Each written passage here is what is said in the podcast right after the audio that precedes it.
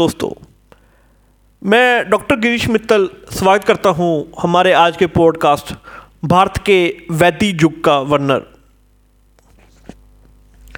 भारत का वैदिक युग भारत के इतिहास और संस्कृति के एक महत्वपूर्ण अध्याय है।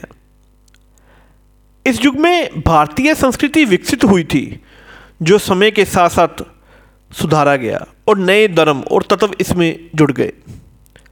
भारत का वैदिक युग इतिहास के महत्वपूर्ण में से एक है।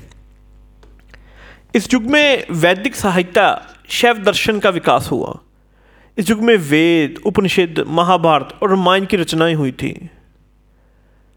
वैदिक युग का अर्थ है वेदों का युग। इस युग में ऋषि मुनियों ने वेदों में अपने ज्ञान और अनुभव को समाहित किया था।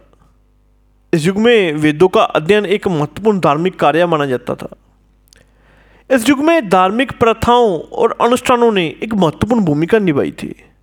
हवन जग तपस्या और ध्यान इस युग में बहुत महत्वपूर्ण थे।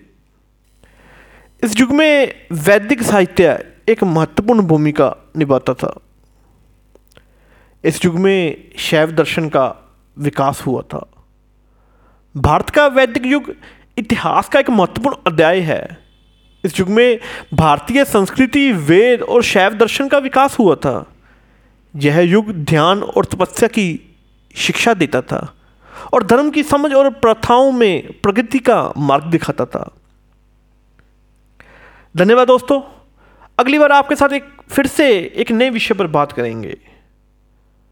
अगर आपको यह पॉडकास्ट पसंद आया तो अपने दोस्त और परिवार वालों के साथ शेयर करना ना भूलें। धन्यवाद जय हिंद।